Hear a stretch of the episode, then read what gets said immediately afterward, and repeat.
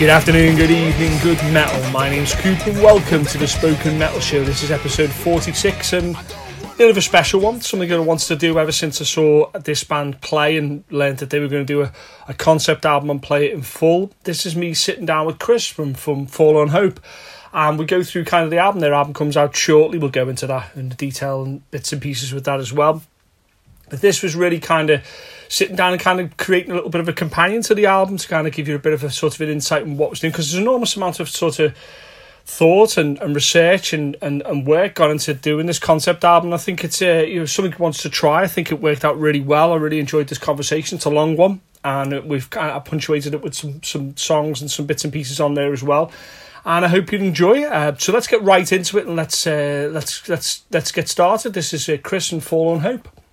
So I thought it would be as as uh, ambitious an idea as the, the idea I'm about to we're about to discuss is with Forlorn Hope.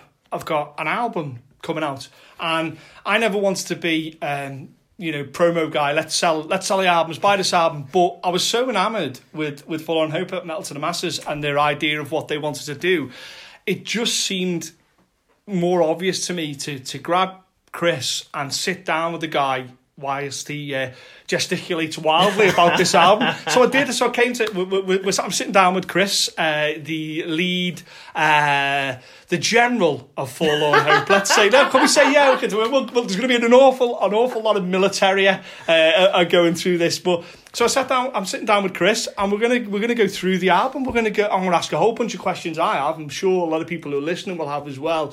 And we're gonna try and figure out kind of, why do this ambitious project, where where where it's going to, where it came from.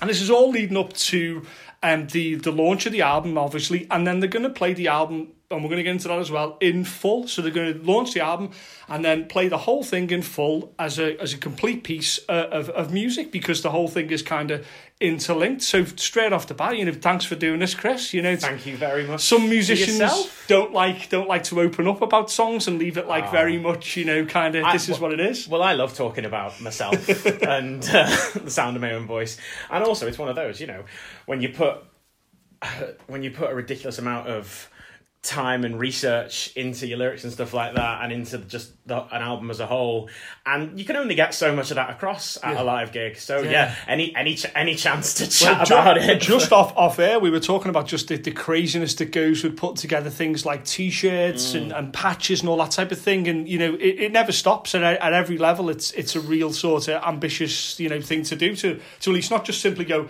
here's a piece of music, there's no album for it, there's no C D, or it, there it goes, to actually produce a piece of uh, of art, if you will, you know. Yeah, I mean, it, it seemed when we started out, it seemed like such a straightforward idea on paper. So that, that's the best way to start this. So, it, when you started, how long has this been in Ooh. gestation? Like, you all know? Right, okay. So, the very let's say the very first seeds of this uh-huh. go back about four years. Mm-hmm. Um, most most of us in the band, eighty percent of us, um, used to be in uh, a band together called uh, Cathar back in twenty fourteen fifteen, doing sort of vaguely symphonic metal type stuff. Right. I'll be honest, we weren't one hundred percent sure exactly what, what we wanted to right. be. Came uh-huh. through a bit, okay. but it you know that was the first band I'd ever been in. Um, It, and it was just a fantastic experience. Just yeah. to, like I said, it didn't last very long, but it was a fantastic experience just to kind of do it. Yeah, something yeah. you wanted to do for years, and then go, oh yeah, you know what, I can actually do this, so that's great. Sure. So that started out, that Cathar came came and went, died in like the summer of twenty fifteen. Um, and then subsequently after that, in across the next year, I sort of took a bit of a step back from music and stuff like that, and then sort of came back to it about a year later, just sort of working on a few songs here and there. And I had always... I, you know, for as long from bef- well before we're doing Cathar, I was re- big, big history fan. L- loved the stuff, you know, got really into it at school and through, um, through my parents' influence. Um, and I thought, and you know, I'd happened to about that time got really into uh, the Napoleonic Wars sure. and the Peninsular War and uh, Wellington and everything going on in Spain and Portugal and all these fantastic stories, and you know, watching and reading far too much Sharp and sure, uh, sure. Well, I, I, there's yeah, there's a, there's um, multiple things. I mean, as we what we're gonna do, I, I think right. what I think we do because um, So we're going to go through each of the songs, but uh, individually, and I think that the Sharp references and Napoleonic Wars and, and the Peninsular War and that type of thing, we'll, we'll start talking about that, mm. because it's fasc- that, that was fascinating, a fascinating aspect of it to me. But so then, so then you, you were writing, was was this just kind of you pulling ideas and riffs and ideas together yeah, before it I came think, into I think focus? When I, this, this was, you know, I, I was not really much of a songwriter back then, you know, right. especially in like, especially like early in Cathar, you know, I wrote, I was a lyric, I was a lyricist, okay. loved writing lyrics. That was the thing I knew I could do. But writing mm. songs, it was like, mm, I'll have a go. Okay. Um, and was a uh, barely passable guitarist. Didn't okay. play guitar in Cathar. Sure. Just a bit of a hopeless chord basher in yeah. the room. And then, you know, I thought wanted to try writing some songs like about these events. Mm. Had had a few ideas, workshopped some stuff. Took these I- these rough ideas and these, you know, lyrics um, to Alex, who is um, who was, you know, guitarist in yeah. Cathar, lead guitarist now in Forlorn Hope, long, mm-hmm. you know, very old mate of mine, um, and, you know, he can actually write. So we, yeah. so we went... So you brushed with so quite broad through, strokes, and he brought them a bit more pretty much, into yeah, focus. Yeah, yeah, and, he, and we did that, and then we had a few. And then, you know, we had a couple of bits there, and then they just sort of sat for a while. Um, Alex was doing his own solo stuff, I had my own stuff going on. And then it would be... Last year, yeah, twenty eighteen, we'd been, um, we got back together with a bunch, with most of the Cathar people, with Danny, our drummer, uh, Jade, keyboard, our keyboard player. Mm-hmm. They both finished, were sort of doing, and then later finished that same year, uh, this band called Ex Mortivita at the time. Um, and... we were actually just playing covers and stuff like that. Like, we did a one-off thing for my mum's birthday, and then we just played a couple of covers just for fun, you know. Yeah. It was just a bit fun. And then Danny goes, right, you know, Dan, Dan says to me, look, we've got a good um, got a good thing going here. Maybe we should, you know, think about doing something original. And my mind immediately goes to this file that's sitting on Alex's computer. Um, I'm like, well... you never know, they might just fall for it. Just, yeah, let's see what so, happens. Uh, so, you know, yeah. we, we went. We had a little meeting, um, as all ex, as all good Liverpool ideas do. It, you know, came to fruition in the Swan, of course. sure, sure. That's, that's where all good things happen. So we went, uh, had this sort of, pitched this idea to them of this sort of, um, this sort of, you know. How did you is, pitch it?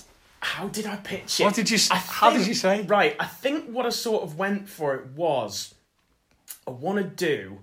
Uh, I, you know, sort of led, you know, led with the obvious bits like, right, I want to do this concept piece, concept band, I suppose, um, theme band, however you want to call it. I right. want to do it about military history. I want to put a lot of effort into, you know, the research and the detail of it. But, and I, and I, but I want to pursue that sort of, that classic heavy metal, power metal-y sound.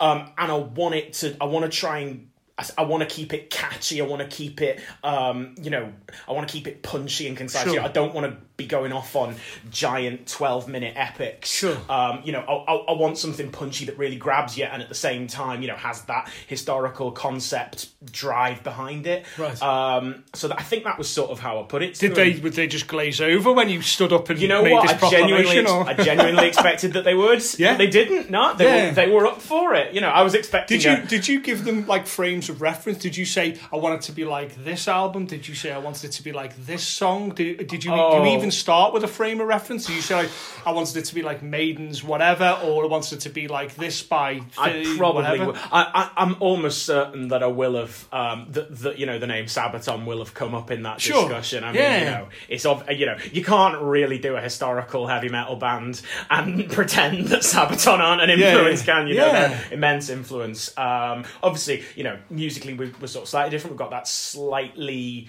that slightly more sort of you know traditional metal element yeah um and so you know that was sort of from the start you know I was like I want that sort of power metal thing mm. but that sort of you know that that traditional made so did they, they, they agree they go okay let's move forward you go to that file and you pull that file from there yeah how at this stage how much of a percentage of it is a is a is a finished sort oh, of um are we at twenty are we really low are we are, are... I, I I think realistically probably about twenty percent yeah though if, mm. if you sort of take into account that we maybe we maybe add four or five songs at that stage in yeah. varying states of sure. completion. Yeah. And there were a couple that, you know, were we were able to go, right, this one's pretty much done. Let's bring that in, see how it goes. Um, and then the rest, it was sort of background, working really hard to try and keep up with the, yeah. try and have stuff ready to bring into the practice room. Sure. Um, so yeah, so there was there was a lot of writing went on. Because that, so that was about, that was about mm, October, November twenty seventeen. Right. So okay. there was a lot of writing that went on in, then and in to twenty eighteen to sort of get this get this body of work ready, so we had enough to actually, you know, get out get out there and do a, put, put into a set. Yeah, yeah. So then, because I've heard, I would say, uh, I think I've heard three songs from this before I'd sort of gone further in and, and, and started listening to, yeah. to, to, to bits and pieces. Did was there an element of trying it out in front of an audience as separate pieces of music? Because I'm, I'm without putting words into your mouth, I assumed that the plan was this works as a piece of music complete, but it also works as sections taken out. Ah, I see what you mean. Yeah, yeah. Um, I suppose it's, I suppose it's that sort of question of what sort of concept album it mm. is. Um, let, let, let's put this out there straight away. Is is it a concept album? Yes. yes. Okay, so it is a concept is album. Absolutely. And a the concept, concept and, and I may be reading this wrong. I've listened to the album now. I, I'm, I'm up to multiple times now. And it, it seems to be a, a, a collection of... A, a campaign would be the best way to possibly say it. Over several battles in the, from sort of eighteen... Uh, eighteen oh nine to maybe eighteen thirteen around. Are we looking around? That's so it's pretty se- close. It's a selection of battles there. Um, and the I mean, only thing, I, and I'll get into this when we talk to the individual songs, which I wanted to get, is the which viewpoint was it from as well. But I'll get, I want to get into that a little bit later with with some of the songs. So it isn't just like as sometimes comp- uh, concept thing is is one particular moment, the battle of. It's not that. It's more kind of a story of because uh, Forlorn Hope is the name given to almost. A uh, a group of of uh, uh, uh, uh, a squad of almost suicide uh, uh, battalion, uh, you know, made up of criminals and, and, and rogues and, well, and all these people kind of put well, together. Let's get to that. Okay, um, that's because I thought I'm fascinating. Right. Yeah, okay. So, so well, given that you've listened now, given that I know you've only listened to the digital copy and you sure. haven't got all yeah. this fantastic, well, let's talk about yeah. all this fantastic packaging I've got here with. Massive well, this is the thing that drew me to it. So, like if you go on uh, um, the website at the moment, and this is the, where you can you can buy it digitally, you can also come to the show. Is that's forlorn hope dot U K. The, the biggest part of this that I was won over was the quality of the artwork is oh, sensational. Yeah. So where did when did that come in? Because that's a all right, okay. huge part of the look of what's okay. going on. Okay, I'll deal with all right. So. I'll come. I'll. I'll circle back to. Oh, the, we're going to go. I'll circle back to the actual yeah. the, the concept I was about to sure. say. Yeah, uh, the artwork is by this absolutely fantastic bloke uh, called Mitchell Nolt. He's uh, an artist based in Australia, right. and I came across his stuff years ago online. Um, again, just through my own general interest in the period, mm. and he's done you know loads of art, loads of sort of military history type artwork, sure. and a lot of stuff relating to this period. And so I thought, oh, great. And then when it came to when we did our we did our first um, we did our demo E P, three mm. tracks. The first edition of that is just a black sleeve with the logo on it. It's very yeah, plain. Yeah. And then when that first run. Was running out, we thought, right, we really should get some artwork. And I thought, well, what's the worst? You know, yeah. I'll drop him an email. It, it, I probably won't be able to afford it, or yeah, yeah, yeah. or he'll but just ignore me. You could just say but no. But you never know. Yeah, yeah. Um, but yeah, he was really enthusiastic, and you know, we got something worked out, and he did. He did us. Um, he did us this fantastic piece um, for our de- demo E P, um, which was you know based on the song "Rifles," and we've got T-shirts with that on. He then did us um, another piece with some French uh, cavalry, some dragoons, which is really dramatic. Uh, he's like riding out of the sunset. Um, again, we've got another T-shirt with that. These are all featured in the sleeve notes as well.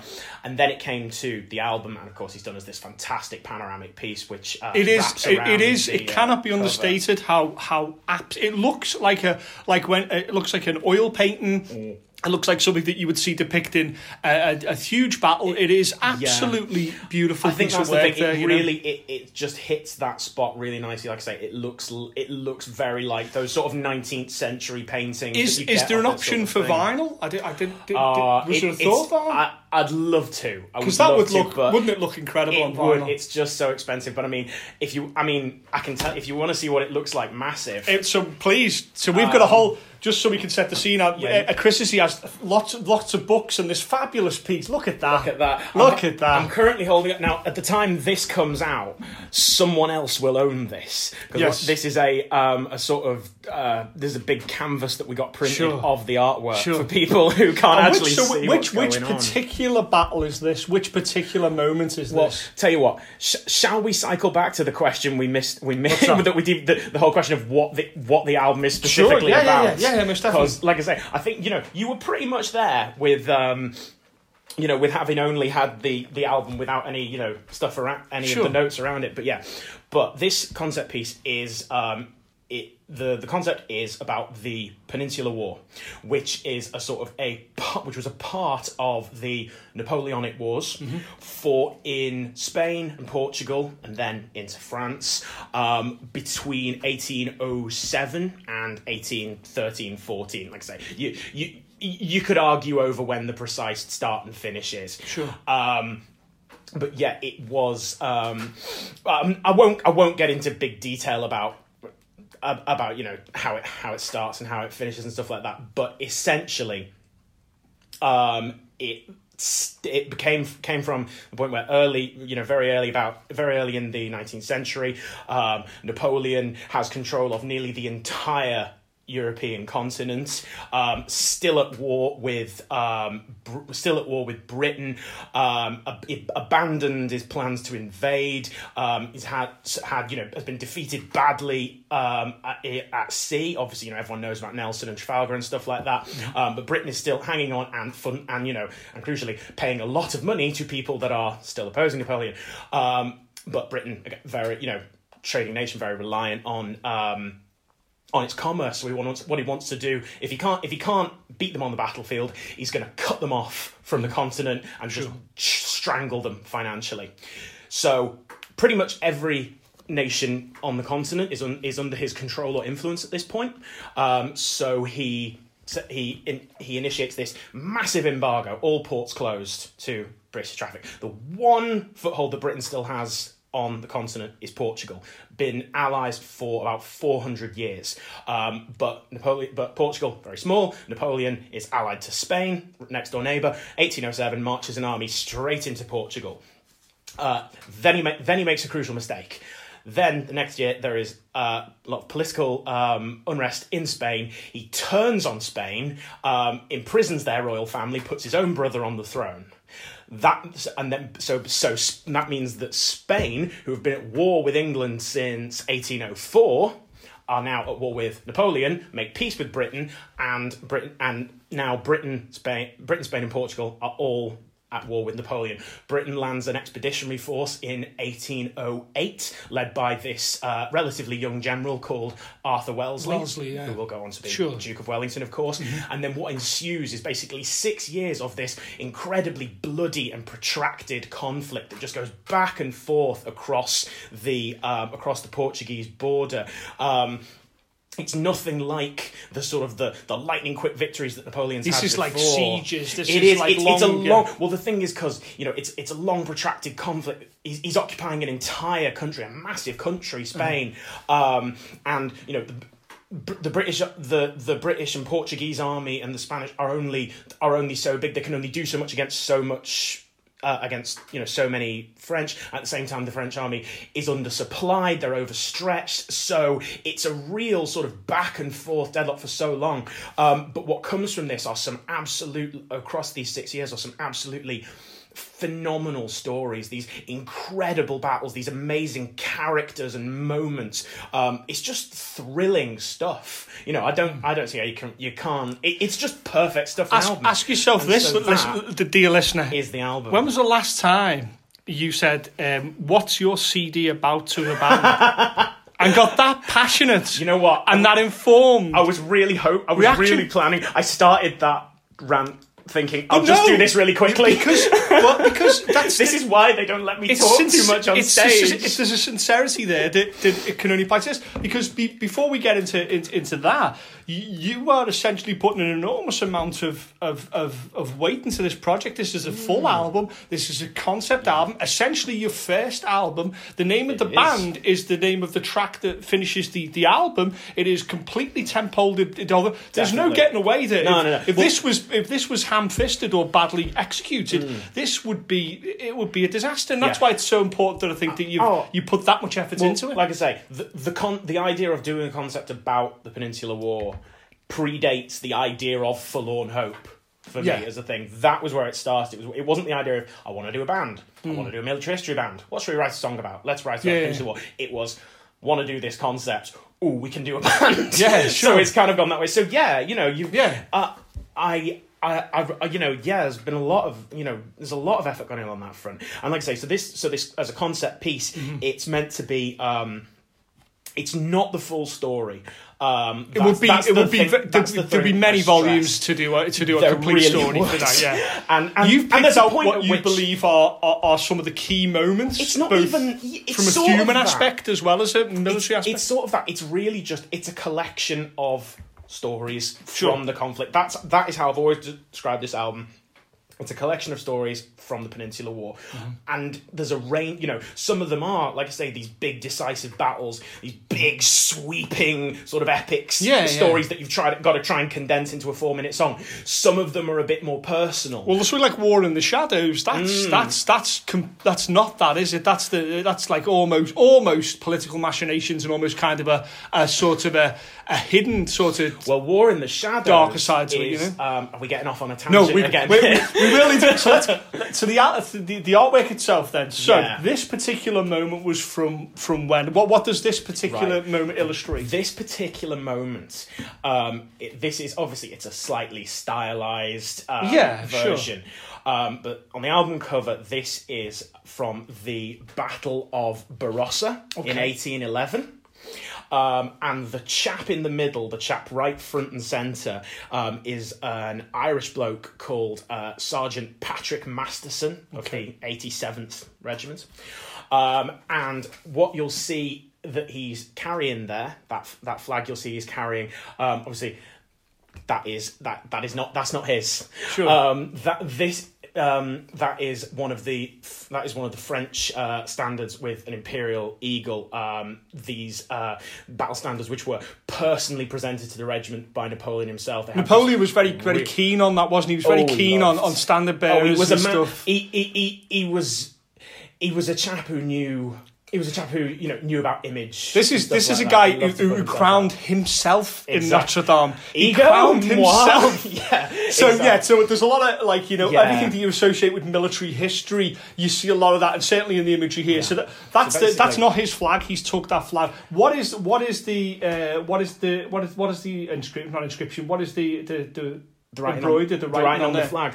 I honestly don't. I, I we need to. We need to find that out. I'll need. I'll sure need to look that up. I don't know, but I can, sure. it's the um, it's the standard of the French. You can see the yes. eight in the top left corner. It's the um st- standard of the uh, French eighth uh, Infantry Regiment mm-hmm. of the line. Mm-hmm. Um, and essentially the reason that the, the re- this moment is what the uh, sixth track on the album, track called "The Eagle Hunters," mm-hmm. is about. This is the first. time that um any there's the first time in the war that one of these standards was captured in battle. It's the first time um a British soldier captures one of these standards. It's only a handful ever captured. Is this is this almost a a moment of tide in the battle when um, something changes? N- this is. Really, this is more the, the the moment that, you know, the battle is actually turning has already happened. The thing right. that gives him his opportunity to do that is the fact that this particular French attack has been has been driven back. This column is broken, and then the and then these chaps will have char- will have charged in um, yeah. to sort of ca- to countercharge. And this this guy Patrick Masterson, and it was another chap who it's pluralized. It's Eagle Hunters, not Eagle Hunter. There were two of them. There was sure. Patrick Masterson and a guy called uh, Edward Keogh. Um, they will have seen this standard uh, in trouble. They will have known exactly what um, this is. Know, a, what a, this, this is a moral is, victory. Th- this is ju- no, this is just a this is a big deal. This is this is fame. This is this right. is a massive thing. No one, you know, these are. I mean, they they will have understood as much as uh, they will have understood themselves how important that flag will have been to the yeah. men who have carried it into battle. Yeah. Carried, oh, yeah. yeah. These men will have... will have, without question, will have died to defend this sure. this flag, yeah. um, and they've carried it, you know, across Europe, conquered nations. Um, yeah. it, you know, it's been presented to them by Napoleon himself. It's an incredible standard, you know. In the same way, and you know, these British soldiers would have had the exact same thought about their own colours, which you can see in the background yeah. on the album as well. Yeah. Um, but you know, capturing that W- would have been uh, would have been such would have been an astonishing achievement. They would have known, you know, this is fame, this is promotion, this is all, all sorts. If we can pull this off, mm. so they so they will have gone for that, and it will have been a br- and it will have been a, a brutal moment. There will have been no quarter given on either side. The first, yeah. obviously, Keogh, um, first man to um, t- was the first one to actually get hold of it. Goes hand on the bannerfall, bayoneted uh, immediately, and died on the field. Um, and then Ma- and then Masterson comes steaming in. Runs runs through the ba- the guy carrying the banner, manages to capture it, and he's this big Irish bloke. And the story goes that he's uh, that he captures it and shouts out to the men with it, the men that are with him, shouts out, "By Jesus, lads, I have the cuckoo!" And what did he mean by cuckoo? Because it's a bird, isn't it? You see, oh, the it, it's top. Such a direct, it's the, yeah, it's, yeah, it's, it's, the it's a mockery of the eagle it, to call yeah, it a exactly. cuckoo, yeah, yeah. Um, and then you know, there's a big, I mean. So subsequently, he gets subsequently. You know, he is promoted because of this. The right. regiment, um, their their regimental colours has a, an we'll, eagle we'll badge included yeah, yeah, on yeah. it, um, and also they they are previously uh, the oh goodness, it's something like the it's it's something like the eight the eighty-seven. I can't remember the exact. Hang on, let me check. I know, I know this. I'm, I'm this checking. Is now referring to the linear this, notes. The linear notes so I have all this information. And what? How oh, incredible is that? Like, yeah, that that's it. They, that's it. They were previous. The regiment was previously the eighty-seventh, the Prince of Wales Irish, and their name after this was upgraded to the Prince of Wales Own Irish. Wow. Okay. But you know, this will yeah, come back to you know, yeah. m- very famous moment. So, like I said, this iconic. This was something I knew about, and I knew knew right from the yeah. start that this was one of the things we wanted a song about. That is literally and metaphorically speaking a flag bearer for the album. It is. It, it, it is. Yeah. It is. It is. It's nicely done. done. Very so, nice. So, so if before if for the people that listen to this now, who who kind of wondering. Should they get this album? The the answer unequivocally from myself is yes, for numerous reasons we'll, we'll get into. But I think in order to give some people a touchstone, if you can imagine, this is some of the uh, some of the, the imagery and stuff that we're talking about. Uh, the uh, is kind of involved in a, in a book called uh, Sharp's Eagle. Is that right? Well, is that is is, is there's Sharp, some part Sharp, of that? Sharp, uh, it's a Sharp's Eagle is one of the books of uh, the Sharp series. Yeah, by if, you, if you've ever seen, yeah, if you've ever seen that series, we're looking I'd... now at a bookcase filled with yeah. with, with, with, with uh, this sort of you, you know about, this sort of uh, history about that. Yeah, but that the Sharp sort of television show um, yeah. was is also a good reference point if you can imagine. The visuals of, of what we're, we're dealing with here. Definitely. Um, so we're going to go, we're going to start walking through the album, and from there there's going to be a couple of things that we can offshoot our, uh, uh, and go through. Um, and so what's going to happen is that you're going to put this album and play this album in full. Mm-hmm. Why Why in full? And why Why it's, did you feel it? Was it was was that always in the back of your mind? We we need to produce this as a as a whole piece, like you were watching a film, like you're watching a, a you're reading a book, and, and, and to all encompass it. It's an interesting question that, because I suppose it suggests that we're aiming for a listening expe- a listening experience, which is, you know, meant to be one continuous story. Mm. In the same way, you know, something like Rush's twenty-one twelve or sure. um, Crimson Idol by Wasp or something like that would mm. be. And in a sense, that's not the case. Right. Because all of, as I said, it's a collection of stories, and all of these songs were written independently. They're written to work independently, you know, so we can play them in whatever order. Um... In a sense, actually, I suppose as well, they weren't written. They, they weren't written because we to sort of we we jump in time frames here. We've got several key moments over, like we do, you say, but they're all we do, but they're, they're all thread. in chronological order. Yeah, there's a thread, and I think that was the interesting thing, is that I knew what moments we wanted to write songs about, but they were sort of if I, the if songs I, were written individually. Yeah. They weren't sort of written as like, oh, I need the if album I, to feel like this at this moment. Mm. It's not meant to have and. It was sort of a case when it all came together. It's like, well, we know they have to go in this order. I really hope they work in this order. If, if I could venture a way of of, of of of sort of embracing the album, I would say that you can watch it in the same way you would watch a, a box set. This could mm, be watched in, mm. in... You should watch it in order because it's going to make sense. Yeah. But you may watch the first three episodes of this, yeah. but most people, if they're really enjoying it, will watch the whole box set. What you're offering up it's not like, this is, yeah. is the whole box set in one... Exactly. In one it's, it's one of those. It's not like... It's not like... Around, you know, if you just took, I don't know, track seven out of context, it's not like that would seem really disjointed and weird on mm. its own. They are all standalone pieces. Sure. But, like I say, it's enriched meant to as a be, whole. It's yeah. meant that it is a whole, it, mm. it is, it, the whole thing has been, you know, intended as a, as a, as a sing, as a, sure. p, as a big single piece. It, it is a concept, and it is, you know, it, it is moments from an overarching narrative, I suppose you'd say. Yeah. It's not the narrative itself, but I suppose, you know, if, if you have a vague idea of that narrative, you can, you know, you can get that feel yeah. from the song. So I think, I think, I wanted to know what, I almost wanted to know which way... Th- I wasn't as familiar as I'd like to uh, have been with the material, so mm. I, I certainly listened to the first part of it, were like, where's this going? I, I, I wanted to know. I became yeah. a little bit uh, involved, certainly by sort of midway through, with what with where this was going and how far we were looking at, and the whole... I, I could see the characters you were talking about. I could see the, the, the brigades and the chapters that you were talking mm. about as well, and it became interesting. I think as as a... As, as some of its parts, it's greater collected, and so I think, you know, it's certainly producing it. In a, a, a, I can understand why you would do that. And so let's let's get right into this now. So we're going to go through basically track by track, yeah. um, and this will give you a sort of a, a taste of what the, what the album is.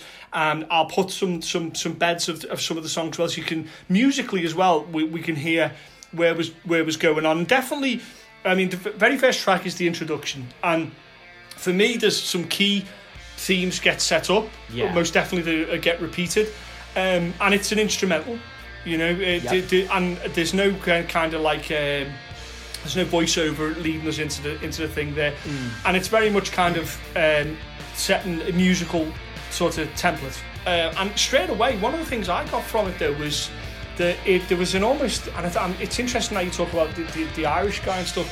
I got that whole Emerald field from uh, from from there, and because when I first listened, when I first listened to Forlorn Hope, I was completely wrong. I got I got a, a Viking sort of war metal thing, and I was way way early than I should have been. I got that that rousing kind of thing, but then I suppose, you know, war is continuous. Sort of, yeah, it, it, th- there are those common the threads. Tropes of it's war. That sort of battle metal thing, you know. Yeah. Th- there are those common threads. I have we did have that once um, uh, last year yeah. where I got a review.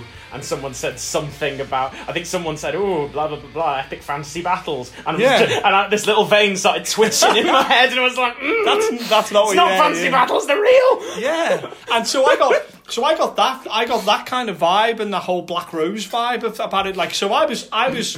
I was a little bit late, uh, or early, I should say, to what it actually was. It's more kind of... Uh, well, I think the... You know, I, don't, I, I, I don't know about... Irish, but I think that that folky vibe that yeah. comes through in that first yes. track, that is definitely, I mean, I can see exactly where that comes from, yeah. because, well, as I say, this the tune that that is based on is a um, is a very old folk tune called Over the Hills and Far Away, hence not the Gary Moore one, different one, different song, different sure. tune, sure. hence where the title Over the Hills come from sure. comes from. And obviously the reason that is is because, largely thanks to the fact that it was used as the theme song for Sharp, it's kind of it's kind of the yeah. Peninsular War but anthem like, yeah, in many people's issues. So it's like I, yeah. I, I knew from the start, I was like, you know, the, the people you know, the people that are really into this, they're going to want to hear that. They're going to want to hear yeah. that tune in there. Because so I thought it, this is like it's a great way to lead this it in. Is using, this is using scales and notes and things like that that are true of the time as well. These do. Folk songs are yeah. things that are carried well, through. Well, like I say, I mean, the, you, the, know, you know, this that, that tune, you know, I would say would probably probably predates this. I'm damn sure war. that that music was so, played as people went into yeah, battle. Definitely. Yeah. So, you know, it does, so, you know, it is nice to have that little, mm. that little, because obviously, you know, th- there are a lot of folk songs which, you know, sort of hark back to this yeah. era, um, you know, both army and navy and stuff like that. Yeah. And it's something I've thought of in the past as, you know, might be, might be a nice thing one day to sort of incorporate into that big, bigger metal picture. Mm. Who knows? You know, it wasn't something that, It wasn't something that went in fully into this album, but it's nice to have that little touch. Yeah, it's there. it's very it's very creates a very an ambience almost straight away. Yeah. We know we're kind of we're sort of it almost dates it in a good way. You yeah. know? Um, so then we go into Um, Vive L'Empereur. And Vive L'Empereur. Vive L'Empereur. Forgive my pronunciation. It's alright. Um, you should see the different spellings of that. I, I've I seen imagine, since we put it out. And that raises the biggest question I had when I was when I initially started listening to the album is, is this from multiple viewpoints? Because that suggests yeah. that that's from a French point of view. Well, I suppose... Uh, hmm... It's an interesting one, this. I suppose Vive, um, you could... The, Vive switches between a, um, a first-person and a third-person mm-hmm. view. Um, the it, it is about um, Napoleon... It's quite a broad one, this one. There's not very much specific historical detail, but it's sort of broadly about Napoleon's rise and his early this conquests seems to me and stuff op- like that. An opening it's a, shot. It's a scene of, set. Yeah, it's yeah, a scene, scene set. set. You, yeah. know, you know, everything I was going on about, blah, blah, blah, blah, blah, yeah. earlier, is set up much more catchily and concisely in this song. Um, and it's this idea of, you know, this this is the scene we're dealing with. This is the... the mm. Who is, this is the chap who is, I suppose, the big... If we're saying there's a big overarching narrative, he's yeah. the big antagonist of sure. And I suppose the, the chorus is first person, and I say, yeah, that probably is from Napoleon's perspective. I suppose the verse you could read either way. I suppose you could read it as a... Uh, you could read it as, you know, as a from a French perspective talking about themselves, from um, an, an opposing perspective talking about the French. You could read it. You could read it from a neutral perspective. It's a bit of a. It's a broader one that, but yeah, we do go in and out of quite think, a few yeah, different I, perspectives. I, I hope there's much because the I, I think that provides a more interesting critique and a more interesting I think the balance one, of, I, I, of, of of opinion. On, I think on, I will say that I definitely that there is definitely a preponderance of Allied perspectives sure. in this one. Um, it's I, difficult to keep a solid this is, balance, the only, you know? This is the only track, I think, which has anything from the French perspective, which I think, right. you know, if I was going to do anything differently on another run, that's probably something that I, that I should do. Sure. Um, but it, it just happens to be that those are... It happens to be that I think, I think it those makes, are the stories it, that It, it makes sense to frame with, the whole know. thing... with them uh, at the beginning with the Napoleonic side of it. It makes sense to do that because, and if I'm reading this right, I'd like to think I am, is that at the starting of this whole sort of conflict mm. and the whole sort of campaign, we talk about the Anglo and Spanish connection and, and people mm. coming together and yeah. the sieges where people kind of help each other out. So yeah. it makes sense to umbrella and, and, and th- thematically anyway to, to, to bring this under, you know, a, a French starting point. That, yeah, that makes sense. Definitely. And essentially I think that the, the opening sort of... And then they're leading to Rifles by a certain extension, is that these are the three things of like the, the curtain parting, the overview of what's going on from both sides, the camera taking you through both sides of that, mm. and then bringing you into the first sort of. I mean, we, we've got the. Uh, it's Tala, Tala, Tala, Talavera. Talavera. That's the first sort of big conflict, but before yeah. we got that, we've got Rifles. Now, that was the oh. first thing that was kind of. I heard from you, and the first thing I think that you put out I there. Think that's true of mo- I think that's true what, for why, most people. Why was that then? Why, why Rifles? Sure. Well, I, I, and here's where we're going to we're going to start arguing. Is I think Talavera is is better um, for that. I think that does that job right. better. Well, here's the, right. And I was surprised. Well, that we I think Rifles, Rifles was um, Rifles is kind of a.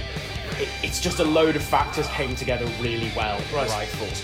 Um, number one, it's short. It's sure. a really nice, concise. Well, no, no song, song on this on this album. I, I may be wrong, but no song goes over sort of five and a half minutes. No, is there? I don't think so. Which is maybe only a couple that go over five yeah, as well. Yeah. But like I say, that was part of the goal right from the start. Because mm. when we did this, I was like, right, this is something I really want to pursue with this. Is I want I want the songs to be I want songs to be catchy. Yeah.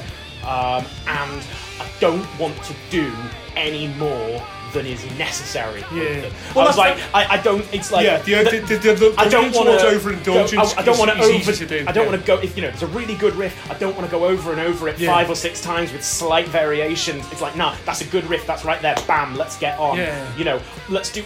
Let's you know, condense it to as much as we need what's to in, tell this story. What's interesting at this point, listener, is that yeah, Chris is sitting here wearing a War of the Worlds t-shirt. Now, oh, I am, aren't I? One of the things you realise about War of the Worlds is there's no song that's. Matt, there's no ten, twenty minute songs there. They're fairly concise. They're, they're, I, I don't think many of them go yeah. over six, the co- six and a bit minutes. Yeah. But then one of the things that gets levelled at concept albums is they're bloated, that they become uh, twelve minute epics and, and, and opuses and stuff where it just overindulges itself there. Yeah. And it's and it's, so that was very much something you wanted to avoid, make it clear and concise well, and kind of. I think something you know, that you've got to be.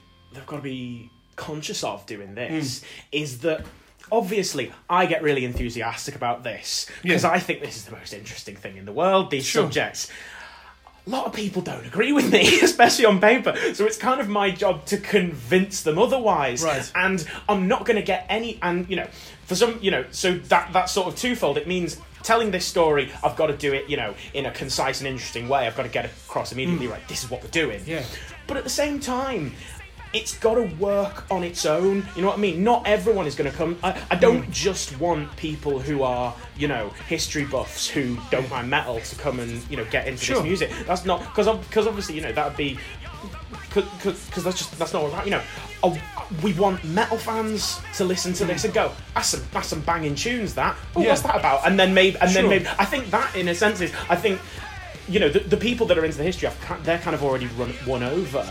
Mm. The pe- you know, it's the it's the metal fans who aren't necessarily into it mm. who will hear it and go, banging tune that, and then maybe some of them will go, oh, I wonder what that's about. Type something into Wikipedia, off they go, well, and then I own their souls. Which brings us on to Talavera. Hey. So the reason I thought that that I thought the playing on that was. Was the it's it really opened up? Then I think that track opens up massively. Certainly mm. uh, with, with Alex, but I think there's a lot more, there's a lot more going on there. Yeah. And that's like uh, that's what's interesting. I didn't realise this is is the is the release date of the album. Then is the twenty-sixth twenty-sixth of July. Is the Battle of Talavera is like eighteen oh nine? Does that take place then?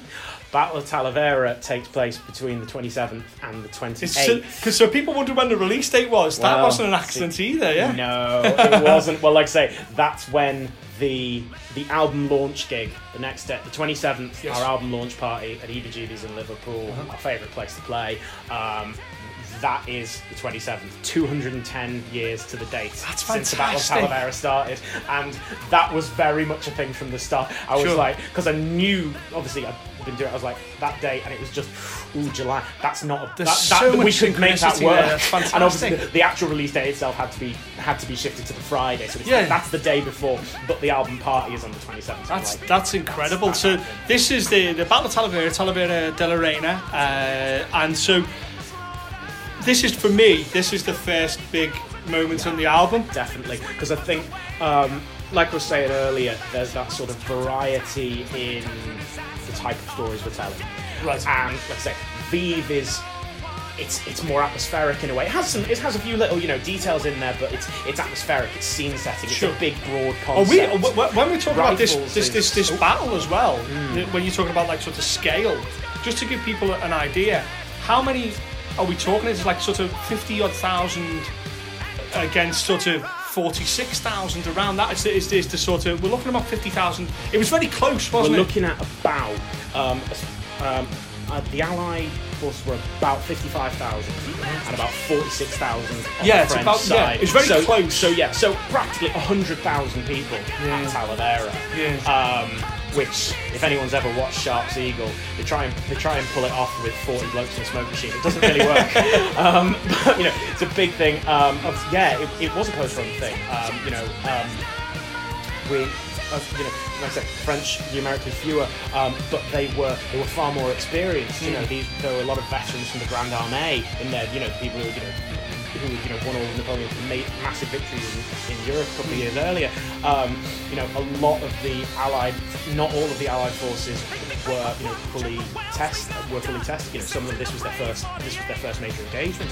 Um, so yeah, it was a close run thing. It was the first um, Wellington had been in the Peninsula. Uh, briefly, you know, won some victories in early eighteen oh eight, uh, then left with a bit of scandal going on, uh, then, um, then, you know, the disaster when Napoleon himself is briefly there in the thing, and John Moore is uh, run back to Corunna.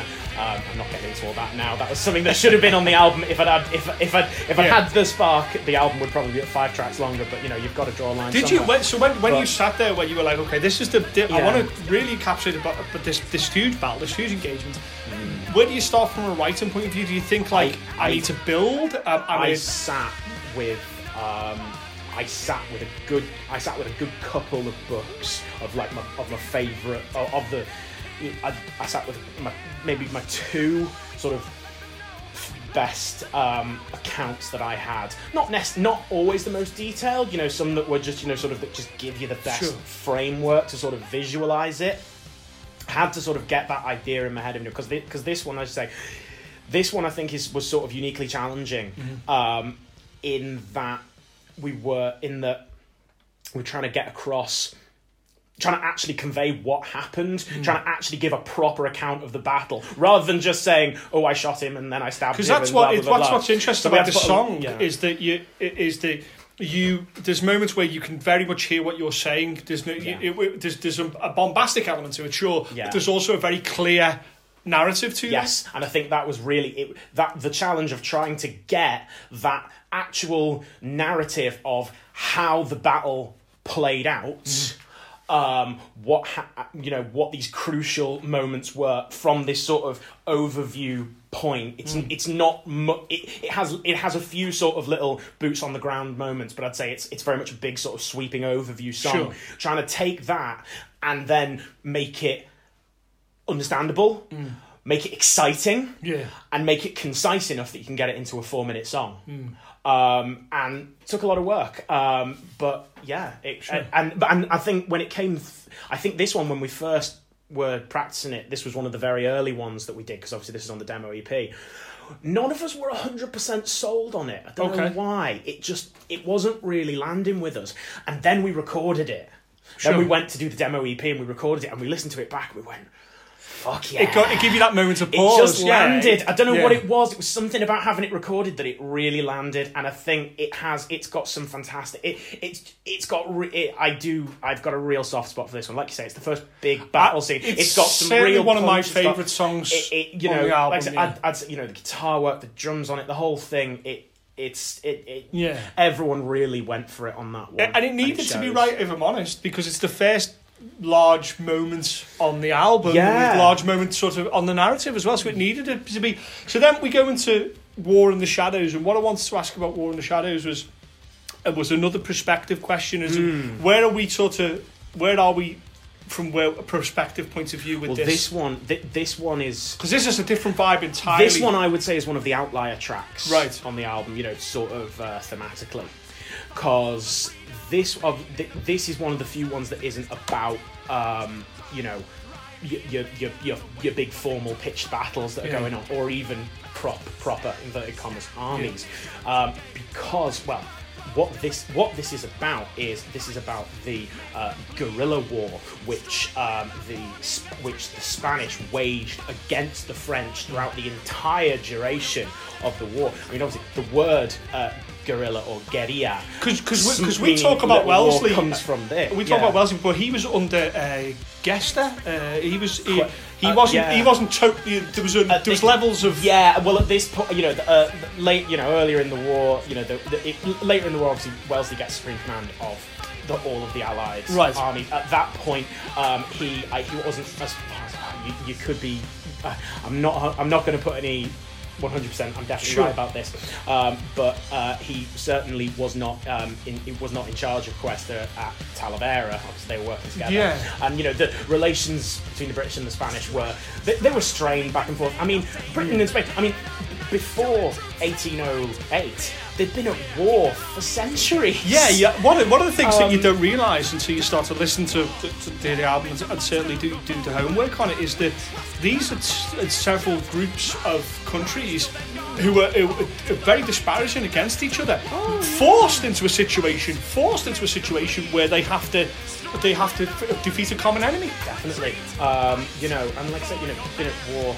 Um, Well, well, let's say since uh, at least since the days of you know Elizabeth I, um, and you know also also stuff going back. Well, obviously, you know it's only you know we're here in eighteen oh nine It's only yeah. four years think, since Britain had destroyed their I entire think it's interesting fleet at Trafalgar. You know, to, to, to, to when you look at War in the Shadows and you talk about guerrilla warfare, yeah. there, there's some nine hundred to one thousand people actually killed at Talavera, but with six thousand odd wounded. Mm. And you think to yourself, think about that then. What that is, is because that's actual, that's conflict at, at, at the grassroots. Yeah. Is that you are going to have to take another person's life, not like modern conflict, which is you're a million miles away from this person. You are literally in, in mud and blood mm. fighting your enemy. You are going to see the person you're going to kill. Well, it's like, well, it's, it's an, yeah, it's an interesting one. Um, But I suppose the difference between the two scenarios is, you know, you have this certain, you know, we're talking about you know, these quite sort of, I suppose,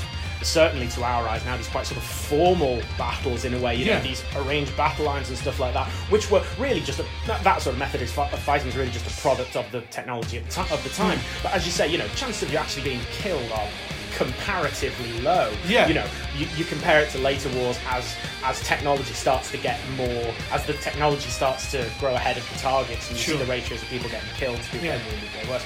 But the thing with the guerrilla war, obviously, you're completely outside of that scope mm. of formality, rules of engagement, if you want to call it like that. The reason I bring this up is because is this is this is this at the point when some politics become involved? If you're if you're in guerrilla warfare and almost assassins, and we're leading to that where we're yeah, going to with yeah. this, when you're leading to that, does that when it becomes political?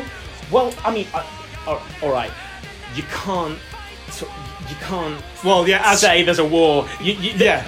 uh, war is inherently political. Yeah, war everything is a continuation. About, everything uh, about it is a political. continuation of uh, politics by other I means. Say it's yeah. more, I wouldn't say that that particular aspect is more or less political than anything else. It's just a different aspect of. It just has to be, you know, the fact that the British Army is, you know, is there. Basically, basically, in a sense, defending its own financial interests. Yeah, yeah, really, yeah. when you boil down to it, the Spanish Army. And the people are fighting for their liberation. Mm. I'm pretty sure in Spain it's actually called the, the War of Liberation or something. Yeah. I, I can't. That, I probably got that wrong. No, I think um, you're right. I think yeah. But so you know, it's at least the war's remembered very differently in Spain, obviously, because mm. they have this particular perspective on it.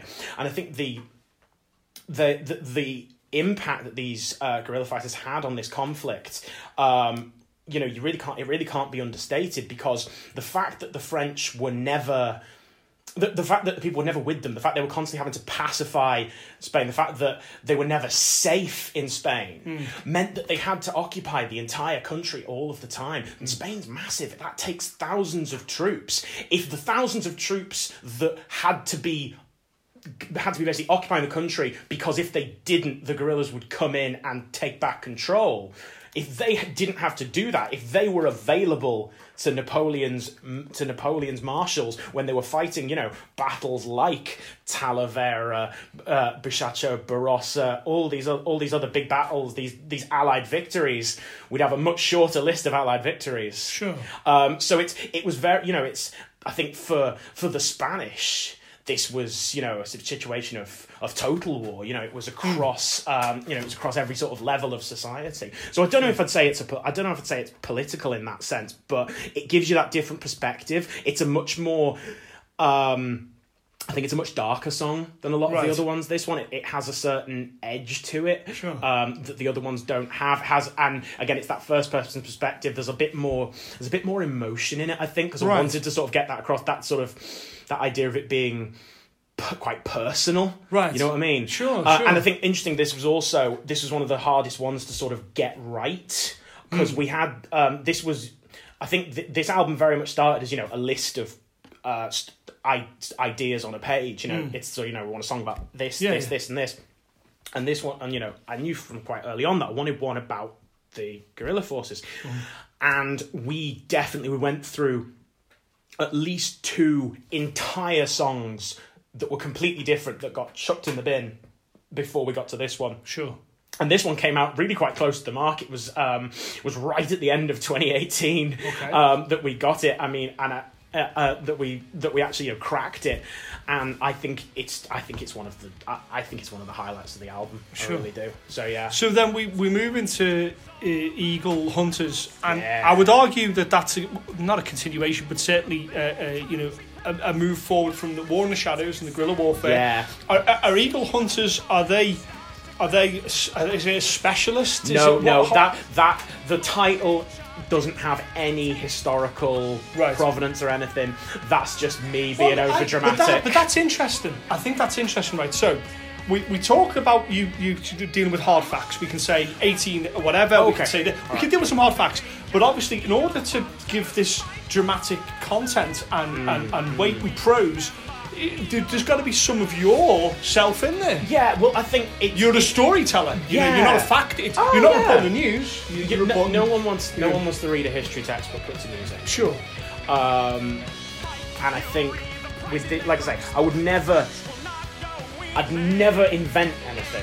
I'm not about making, you know, it's. I'm, this is not the musical equivalent of Saving Private Ryan. I'm not. Yes. I'm not making stuff up because it makes a good story. I've got the good. The, the good stories are already there for the taking.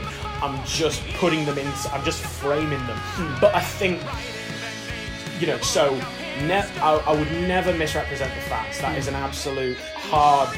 Yeah. Rule for me. But your but, your, your point is to paint the, a picture but, as well. Yeah, it's like I said. But that bit of sort of stylisation, mm. that bit of, you know, that little bit of hyperbole, that little bit of extra drama flair. Maybe you know, maybe you know. Occasionally, you'll tread into being a bit calling, cheesy and over calling the top. This song "Eagle Hunters" and, and within the song, uh, yeah. uh, alluding to that. That's just the polarisation of, of what that particular yeah, moment it's is. It's just about these yeah. guys, you know, and it's it, it's it's my idea of, you know, I suppose if I was gonna, I think there's not enough information on these two men to write. If, you know, I wanted to write the story about these two guys. You know, I suppose that's the th- this is like we're saying, you know, mm. some this is obviously set against the backdrop of a particular battle, which has its own story and its own narrative. But I wanted to really focus in on this particular moment mm-hmm. and these two men, and I think, you know. That sort of, you know, these two men who, you know, just ordinary men and then do this extraordinary thing and have this amazing reputation forever. Yeah. I think it would, the, the Eagle Hunters, it'd make a hell of a title for an autobiography if there yeah. was enough, if there was enough information the about them. That jumps off the page when you when you look at it, you're like, okay, that that's that's a very it's polarizing a cool, sort of uh, your way of looking yeah. at it. I, it's a cool title as fabulous, well. You know, yeah. I think, and it's one of those, you know, it's still. It's still a it's still a metal album, you know. Yeah. You, it's oh, it's God, still got to yeah. have that well, edge. It's still well, got to it's still got to sound metal. I'm glad you said that because the cool. next song is called Die Hard, and you can you can't get more metal than that. There is, and Die Hard for me feels like a, it feels like it feels for me like the first sort of we have the. The first, second, and third songs, and then we have the Battle of Talavera, yeah. and then we have five, six, and uh, kind of almost a, a personal battle, and then mm. seven. Die Hard represents for me, or it seems to be for me, that rallying cry before we get to the next track. It feels oh. like a like a, an over the top, yeah, it's, type of thing. It's an interesting one. That again, this is this is another sort of quite focused one, right? Um, this is about the uh, the Battle of Albuera. Mm-hmm. Um, we are in eighteen. I think we're still in eighteen eleven, if I'm right. remembering correctly. Checking my notes. Uh, yeah, May eighteen eleven. Sure. Um, and yeah, like I say again, so we've got this bigger thing. And again, I wanted to focus in on a couple of particular moments on this one because mm. it was, um, it, it Albuera is remembered as one of the bloodiest and most right. hard-fought battles of this particular conflict. Uh, and the two moments that are sort of focus in, um, you get one more so than the other. But we start off with this moment where a brigade of infantry is caught out in the open and unawares by French cavalry and just cut to ribbons, massacred. That's the first verse. So, you know, it's set in that, it's got that, you know, you know from the start we're on this darker yeah. footing. Then, then we get into this other moment, which is basically this deadlock between the two sides, because obviously, you know, the sort of the, the the defining image of warfare in this period is these lot is these lines of in lines of infantry firing muskets in continuous volleys with, you know, artillery and stuff like that with them, firing to, and basically and it's basically a question of how long can one which which which side can stand there taking it the longest. Yeah. It happened at Albuera. This particular, uh, this particular moment in the centre of the battlefield was um, a real deadlock when two, two, where the two sides, were the French and the British, were right, were right close to each other. Um, musketry volleys and artillery going, bo- going both ways. Um, constant, uh, every several bayonet charges and both sides beaten back. No one, no one's falling back. And so, because of that deadlock and that closeness, people are just standing and dying where they fall. And the title comes from probably the regiment that was hardest hit was the uh, fifty-seventh, the British fifty-seventh Regiment. Um, they, um, I think they were the Middlesex. I don't know whether that was their actual name at the time, but I think that's definitely what they wanted to be. Like West Middlesex, I think. Um, and their colonel, um, guy called um, Whit Inglis, um, is there and is wounded by grape shot, bad wound. Um, and, you know, we, we have this idea now, I think because too many people have watched too much Blackadder, you know, we have this idea of, you know, officers not getting involved and standing yeah. way back. absolutely not, not not only not not not only not the case in that particular context, but so not the case in uh, the Napoleonic Wars. You know, officers led from uh, you know, say what you will about the um, you know the. The sort of the, the the the aristocracy of it and the purchase commissions and the way it wasn't based on merit, all very true, all very valid uh, criticisms. Um, but the officers in that era displayed a phenomenal courage. Um, you know, stand, standing there, lead, leading from the front in full view. They're very distinctive. They've got, you know, big flashy uniforms on, l- loads of danger. But you know.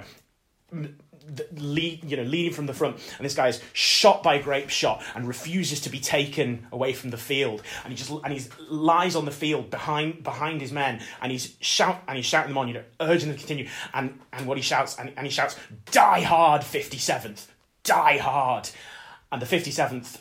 Which is what you say within the song. Exactly, that, yeah. That's the title of the song, that's the chorus. The fifty-seventh thereafter getting up are known as the Diehards. That's their nickname yeah. as a regiment. And one of the most striking things I've seen, you know, I'm a big museums guy, and this country is has an absolute wealth of museums. There's mm. so much stuff everywhere, and, you know, not just in, you know, London and stuff like that. You know, r- r- everywhere throughout the country there are museums everywhere with fantastic stuff you can go and see, especially these little regimental museums. But if you go to the National Army Museum, where the fifty-seventh's collection is, all their regimental stuff, you can see the actual regimental colour, the flag that they had there That's in the incredible. battle at Albuera, and it's it's riddled through with bullet holes and yeah. stuff like that. But you just you just is, look is, at that. Is and that you get battle so and certainly that, that that that chapter and that group? Yeah. Is that when is that when military strategy kind of was put to the side, and it became about, you know, it became about one man's willing to do another man would not do. Um, you know, it became a, it became yes. There's there's military I, strategy, but it's it's I, purely about someone's think, will I, to, I, to beat the other person. I think I think you've um there there are certainly there are a lot of moments. You, I mean, you know, obviously there there are a lot of moments you see where what where where the factor that, you know, decides a particular moment is often just tenacity. Yeah. It's just pure stubbornness. Yeah. And refusal to, you know, back, and refuse to go back. You know, that is not to like st- you said. The, the, some of the the, the the certainly the Spanish thought that this was extinction. This was this was a, a, a conquering mm. of of, them, of themselves. You know, and that's a so, but placed into a serious corner. That you know, but as but you know, it's you know, it, the, the, but they fought just as you know. tenaciously. Yeah. You know, it's, uh, which, like, like which these are the I think these are the moments that when you really get into that sort of. So you're when, when you're playing that, certainly when someone comes to see this when it's played live, this yeah. is you chanting "Die Hard," evoking that yeah. that imagery at, at an absolute base level um, of you crying these words out. Yeah. In the same way that if you close your eyes and you can just to just take yourself out the moment for a, sm- a second, you can see uh, and, and and feel and smell the smoke as as a battlefield's going on as you're screaming these lyrics. Well, that's you know? what. Well, that's what that's what I'd hope. That, I, you know, in an sure. ideal world, that's so what you get this, out of this it. This leads us into. Interestingly onto, and I'm going to pronounce it wrong, but I'll pronounce it anyway. Uh, is this uh, Badajoz? Badajoz. Badajoz. Okay. So I, that, and this is this the siege as well. Um, yeah. So this is it. We're at about eighteen twelve now. We are. And this is the We're siege of. Uh, uh, yeah. The, you know that's a. This the, is a, for me. This represents another tempo in the album. Now this is a big, big the, moment. This. This one, I think, just from a personal perspective, could be the could be the most important track for us on the album. It's huge in terms of what you're playing as I well. I think we yeah. we put th- th- this was the hardest one to record, right? Um, because it's so because it, it's so it's such an intense and physical track. I mean, well, for starters, I think I think it's probably the one that. Oh, on a whole, we're the most proud of, right? Because it's got a real cinematic feel to it. This yeah. one, it's got a real sweep. It really, you know, so, so, some of these are, you know, get get the story across right really nicely, and are still within that sort of, you know, that sort of verse, chorus, verse, chorus, guitar solo, chorus template. Mm. This one has, you know, this is one of the few where we shifted from that sort of template, mm. um, and we really went in to get that narrative sweep, mm. um, and I really think it paid off. Yeah. I mean, um, I mean, like I say, this this was one of the ones that we went that was quite an early, the, the sort of that started very early. Um, and, you know, I had these ideas and stuff, but not much to put together. Mm. And Ali put a ton of work into it to sort of, you know, to get this riff work right and stuff like that. And then and then we bring it into the room, and Danny just puts this insane double bass behind it when yeah, it kicks yeah, in. Um, and I think and that was part of the challenge, you know, getting it when we were doing it in the studio was we knew that this really had to land, you know, this had the intensity really had to come through.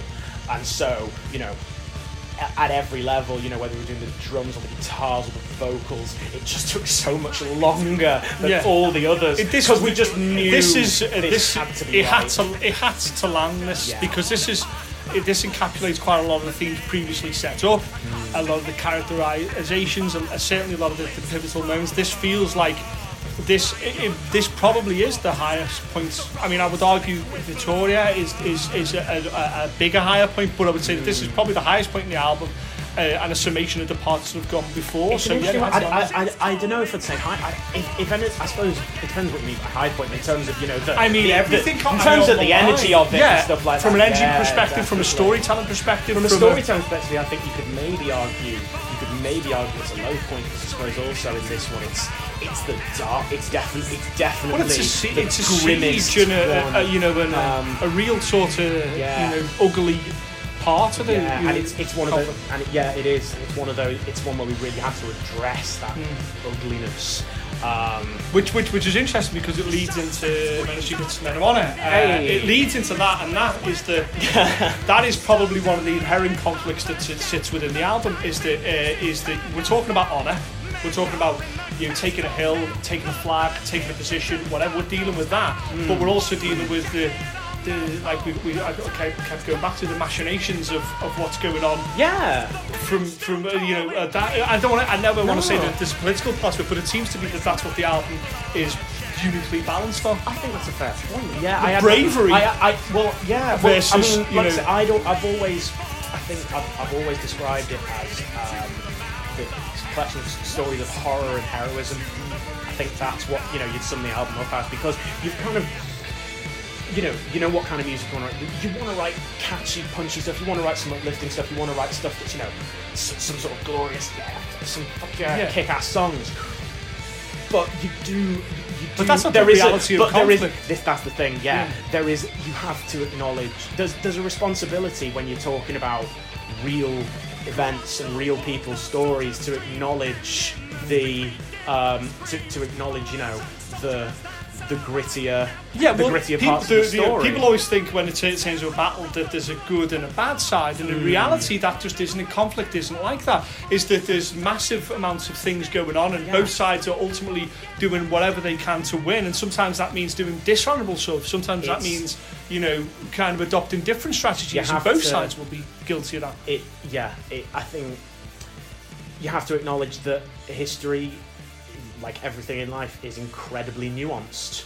Mm. You can't, the you, you just can't say something is, is A or B. Mm. You, th- th- th- there is no black and white in history, yeah. uh, or a- as in real life, you know. Um, and I think, yeah, like I say, I, I, I hope I hope that that comes through in the album. Mm. Um, you know, I think we've got our darker moments. We've got, you know, war, we've got, like I say, we're talking about War in the Shadows. We've got Die Hard. Mm-hmm. Um, we've got Badajoz, particularly the final verse of Badajoz, because um, obviously the, when that siege was won, what happened subsequently was that the uh, Allied forces basically sacked the town, and about four thousand civilians were killed. And these were Spanish civilians; these were their own mm-hmm. allies, and just got completely out of control and sacked it. And so, you know, you couldn't tell that story, and not it would be completely disingenuous and disrespectful to tell that story and not address that. But I suppose, yeah, you're right. Um, going back to your original point, I hadn't really thought of it that way.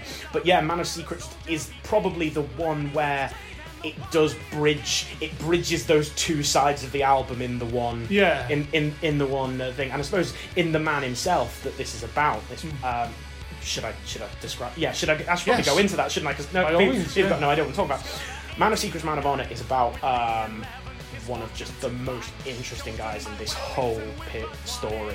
Um, this guy called Colquhoun Grant, a Scottish officer who was an intelligence officer ba are basically a spy, although I think if you called him a spy, he would dispute that very strongly. I'll get on to why in a second.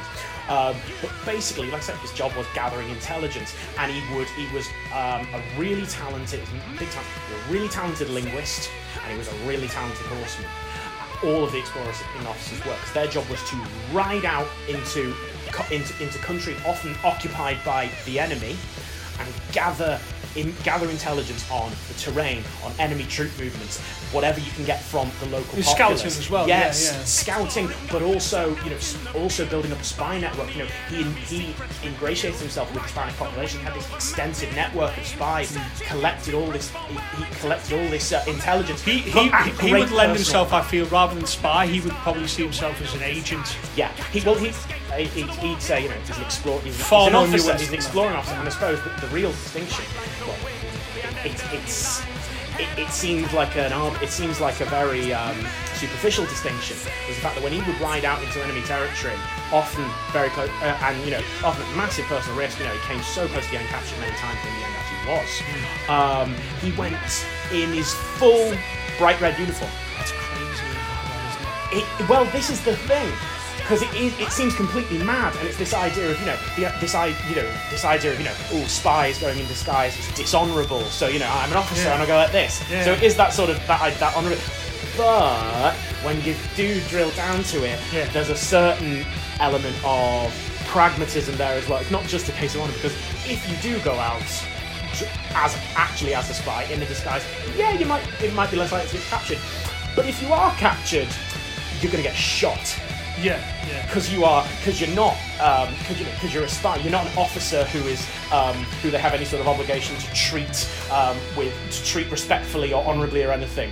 You're a spy. You'll get shot, um, possibly even tortured as well. Isn't that nice? Um, so it's that pragmatism. It's this idea of you know, he, he yeah, singing this. It's it's a it's a greater risk, but it's also an insurance policy. Yeah, the British Army. Interesting way to look at it, yeah. And and he's and like I say the. The, the guy's amazing. It's one of my favourite stories because he, he gets captured in eighteen twelve, um, and he gives his parole, which is basically his promise to say, um, "Yeah, I won't escape. Um, I, I promise not to, to escape if you treat me nicely." Um, then get and and also and if you promise to exchange me for another prisoner when the opportunity arrives. He's getting taken back to um, taken back to France. And he basically becomes aware that the French have absolutely no intention of exchanging him because he's too valuable. He's Wellington's best exploring officer. He is too much of an asset for them to get rid of him. So what he basically thinks is, well, in that case, uh, my parole, my promise, is completely invalidated. Cause so I'm gonna go. Escapes, goes nearby, goes nearby town, uh, in the mid Pyrenees. Um, runs into a French general who is going through in his carriage on the way to Paris, tells this guy he's an Amer- he's still in full uniform, tells this guy he's an American officer, and hitches a lift in the French general's carriage to Paris, spends several weeks on the streets of Paris at large, just strutting about in his uniform, telling anyone who questions him that he's an American officer, because what do they know about American uniforms? Um, wow. And then eventually, uh, and eventually escapes again, and makes his way back to the army in Spain. Just...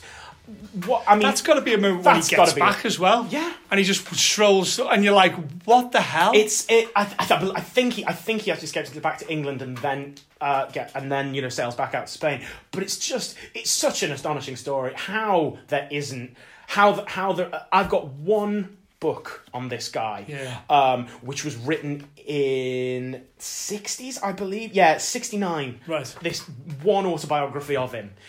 And I don't think there's much information on it, which is probably why not much more has been done. But I'm like, I don't know how, I don't know why no one has snapped up that yeah, story, story for a drama yeah, or a movie what or a something. Story. Just like, what a and story. He, and there was lots of people doing that. He, he was the best at that, but he wasn't the only. No, he, was not, he wasn't the only. And there was one. People on both sides doing this, you know. Yeah, exactly. But I say, but like you say, that that idea, I suppose, that sort of juxtaposition of the sort of heroics and mm. glory that we like to look at in the stories and the cold-hearted reality of it, it, yeah. it it's all kind of distilled in yeah, him. He must have, he must have massively questioned his patriotism if he wasn't being, you know, he's doing things for, for king and country, if you will, mm. and then almost the king and country turn the back on him and stuff, you know. That's, oh, well, I don't, that's, I don't know about, I don't know about I, turning I, back, I, okay, maybe that's a, a, yeah. too far to that side of it, but certainly he must have questioned his his whole role in the whole thing, you know. But that what the reason I say that is because it's it's it, we talk about man of, man of secrets, man of, man of honor.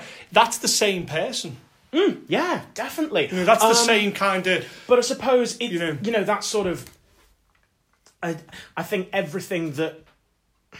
He strikes me as a bloke who had a, you know had this very specific moral code, and but everything he did sort of sort of fitted neatly into that code. Yeah, yeah, you know what I mean. The, yeah. I don't think I don't.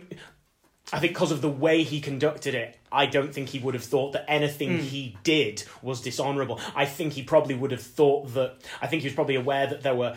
For him to do his job properly, it was necessary for some dishonourable stuff to be done a few steps down the chain, so, maybe. I, I, I, this, I, this is an interesting junction now. Before we get to the next song, Master Strike, I think that the, the biggest thing that I got from listening to the album was morality.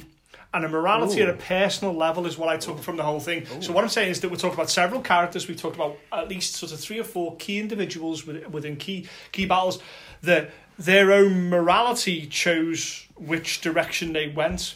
Mm. Um, you know, and I think that the one of the things that's often done badly when people do songs about war and conflict mm. is that they paint it in two broader strokes, yeah, you know, big yeah. charges of cavalry, yeah. big moments in this. I think the the thing that people will get from this album that they listen to to it and take it on board is the minutia, is the the smaller part of these morality tales that are happening. Yeah, the new the nuance. Yes, I well, I really well, I hope so. You know, I hope. That, I, I think I, I hope will, that something. Now, like that if they listen across. to this and now can go back and go, okay, so this song is about this guy, okay, and then it it, it maybe frames it slightly different. So then yeah. we get to to to Master Strike.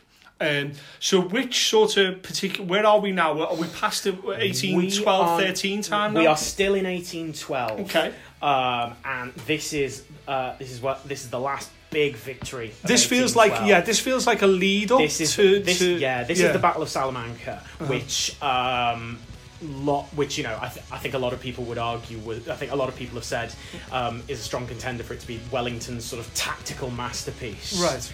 Um, this, I, I, this um, sort of lightning quick victory that he won mm. um, after having basically been marching. Basically, t- Badajoz took the uh, took it was one of the border fortresses between um, Spain and Portugal. Those taken lets him take his big offensive into um, into, into Spain, um, and there's this long period where. Him, uh, him and the uh, French army led by Marshal Marmont are sort of marching in parallel, trying to effectively outmaneuver one another, but neither giving battle. Sure. Goes for a good few days. And then there's this moment where... And then there's basically this, this, this ongoing stalemate, and there is this moment where Wellington um, basically see... He, he's actually... He's... Eating, he's, lo- he's eating a chicken leg in the saddle, and he's watching the French. What he realises, what's happened on the French side, basically, is that the French have seen some, uh, they've, they've seen dust clouds running about, basically some of Wellington's army is moving back. French think there's a full retreat going on, so they start moving themselves. What Wellington realises is, because obviously they can't actually, most of the Allied army is hidden behind hill.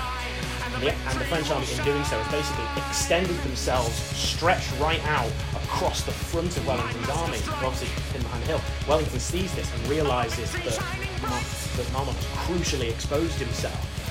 So it's this split moment that he sees this, um, and he so, and the, the story goes that he flings this chicken that, that, that he says, "By God, that will do." Flings the chicken leg over his shoulder. Yeah, rides down the rides down the line um, to his um, a guy, uh, guy called uh, Ned Pakenham, who's actually his brother, his brother-in-law, who is a commander of this particular division, and and he says, uh, and, he, and he says, no, he, he says something along the lines of, "Ned, do you see them fellows on the hill? And he's like, take your division and drive them to the devil." I've missed, I've missed, a, I've missed a bit of the quote there. That's but, still fantastic. But well, the thing is, those two. Bits, those two quotes from Wellington are in song. First line of the song yes. is "By God, that will do," and then the first verse ends with "Drive them to the devil." Sure. And like I say, so it's this son who basically launches these successive hammer blows against the French um, right. army. The um, the uh, Marmont and his second in command are both wounded really early on. It's absolute chaos. It's a it is it is um, it's a massive victory. It's you know it, it, it's one of these real like.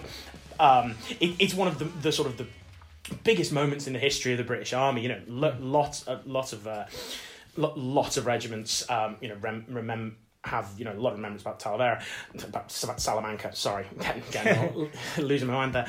Um, but yeah, so I think with this one, we wanted a real, I think we wanted that, we wanted to make it a sort of pacey, it feels like aggressive. Yeah, it yeah. feels like that, because he's he's seizing opportunity. Exactly. It has to be it, focused on the music as that's, well. That's it. It's it's that sense of mm. that sort of sudden that, that sudden you know strike, that seizing seizing the moment. Yeah. Um, thing. Obviously, you know, th- there is more. There's more. There's a lot more to the story than we managed to get in there. But you know, the, yeah. the bones of it is the bones of it comes through on there. Mm. Um, And I think it's it's got a nice bounce to it as well. Yeah, it's that Master kind of Strike. Like almost like that Maiden sort of yeah. thing. Go, yeah, that whole kind of like the you know to, to gallop, it's, if you will. I, like I think, yeah. yeah, it's a fun one that. Yeah. Um, but like I say, it's really short. It's it's it's one of the shortest songs on the album, which I think is appropriate for that sort sure. of. Well, that, it's that it's, sense it's, it's of a surprise. Not surprise. Yeah. It's, no, it's a moment. Yeah, yeah, it's a moment. You know, because one of the things that's that's that, that that also is lost in when people talk about battles is that there's a reason that those generals will sit on a hill. Is so they could make moments happen, mm. when they could see things happen and, and make that moment. You can't see that sometimes, uh, you know, if you're based uh, a million miles away, sending, sending you know, back and forth messages. He he has to be there. He has to be almost to the smell of battle. He oh. has to see that to make that Master Strike happen, yeah. you know, to be able to go immediately react exactly. and, and see that. And it's one of the things, I think you were talking about recurring characters. He's, the, he you know, in the album, obviously... Wellington is... Th- there aren't many characters in British history with such a sort of massive reputation. Yeah, there's a and, reference. And yeah, most definitely. I'll say cultural impact. I don't... Yeah. I don't... I think, you know, you could, pro- you could probably very easily overstate the, the, the full historical impact. You know, very yeah. significant, but I imagine people would overstate it. But, you know, the, I think, you know, the ones you go beyond, you know, the the, the ones that are more famous and more... and more have that, you know, cultural impact. You know, you're talking people like Churchill and stuff like yeah. that. Um, so I think, but with him as a, a constant thread through this album, because obviously this was where he made his name, this was how he became. And you have to understand, man. One of the things that uh, someone has to understand, listen, listen to this and, and, and, and visualising the whole sort of campaign, is that he's fighting away from home, mm. whereas the, the, the Spanish are fighting for their home. So this yeah. is someone a million miles away, you know, do, do you know, completely removed from what's happening in sort of England and, and following orders and, and, oh. and very broad stroke orders. You must take this mm-hmm. and, and, and almost operating of his of his own volition. Oh, I, oh, uh, certainly, yeah. You know, by, by this point, you know, this was this was well. These are long, yeah. These are long of these sort of cult of personality type of people, like you know, like someone like Patton, who would go and, and go and rush off and, and yeah. do what he needs to do. I mean, and it's, have that, it's, you know? It's interesting. I, I very much get the impression from. You know, what I've read, that he never, at least at the time, mm. certainly, you know, he never, there, there was a, you know, there was a definite respect. Yeah. But he was, he was quite a reserved, um, almost cold sometimes person, and, you know, very aloof, you know, he was definitely, he was aristocratic and was very, you know, yeah. st- straight about that. He ne- he didn't, um, he, he, he didn't sort of inspire that, that fanatical sort of devotion that people like that like Napoleon did. Yeah, you know, he didn't he didn't have that charisma. Yeah, um, but he but he you know he knew um he he knew the value of his troops. Mm. Um, I mean, there's a very famous quote from him um, the the day before Waterloo, or a couple of days before Waterloo, where he's walking in a park in Belgium, and someone asks him, you know, how how do you think it's going to go? And he sees um, a passing soldier, British one, and he point and, and he points and he says, "It all depends on that article there." He knew he knew the value of his troops, and I think also he.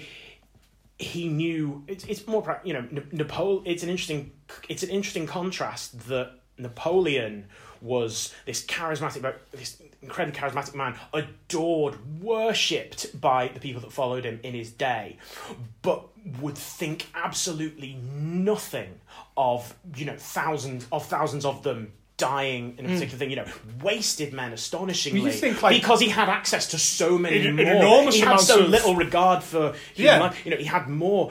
It, it's and you know, and there are a couple of occasions, you know, in Egypt, for example, you know, his earlier career, where, you know, he has just abandoned his army. You know, he, he has this cult, yeah, this, this you, own P R. A, a large amount of Napo- Napoleon's battles were all attacking and, yeah. and, and offensive battles, and the ones that he had the least amount of effect mm. with were defensive battles. And this is, you the, know. And this is the thing, the difference is with Wellington. Mm. Wellington could never have as many troops to bring to bear. Britain was a very rich country with a very pow- with an extremely powerful navy. But it, it, it you you can't. There's no two ways to slice it. It's really small. It's only ever had a really small army. Um, so you, you just can't afford to waste men in the way Napoleon mm. does, and um, which is why, you know, he gets often talked about as um as a great defensive general, and he did win some amazing sort of, you know, defensive ones, like, you know, Talavera we were talking about there.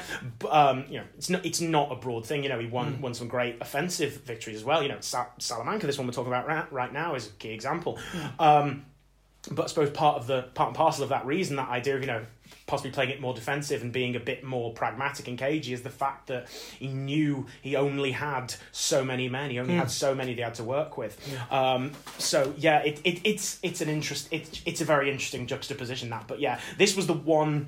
Getting back to the point that I, I was going to try and make uh, about ten minutes ago, this was the one song where, like I said, he, he Wellington's been in it in the previous ones, but he's kind of just been mentioned on, like, a broad, like I say, from a broad perspective. Yes. This one is the one where we get closer well, this to is a, him. This is this is a very, I, I, I would say, out of all of these, this is an actual moment. This song yeah. is, is a moment. Yeah. The, some of them may be battles, some of them may be little skirmishes or whatever, some of them may yeah. be larger sieges, whatever it may be, but this is a moment. Yeah. And this feels like that. that, that yeah, so definitely. Then we, we go into uh, Vittoria. It's the Battle of Vittoria. So this is yeah. the the last sort of battle of the record, if you will. Yeah. This is uh, this. I thought I thought this was, one interestingly from a musical standpoint as well. I thought this was when the the keyboards and the keys kind of really came into their own, mm. moving into this. Yeah. I, I, I, they're, they're there and it's fantastic, but I thought they really got a, a moment to to, to shine this, here. Yeah, the intro here is a is a love that, like I say, that opening melody mm. is just.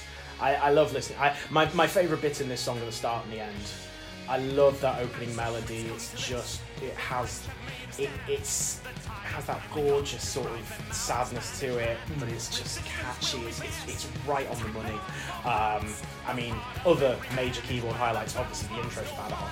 Yeah.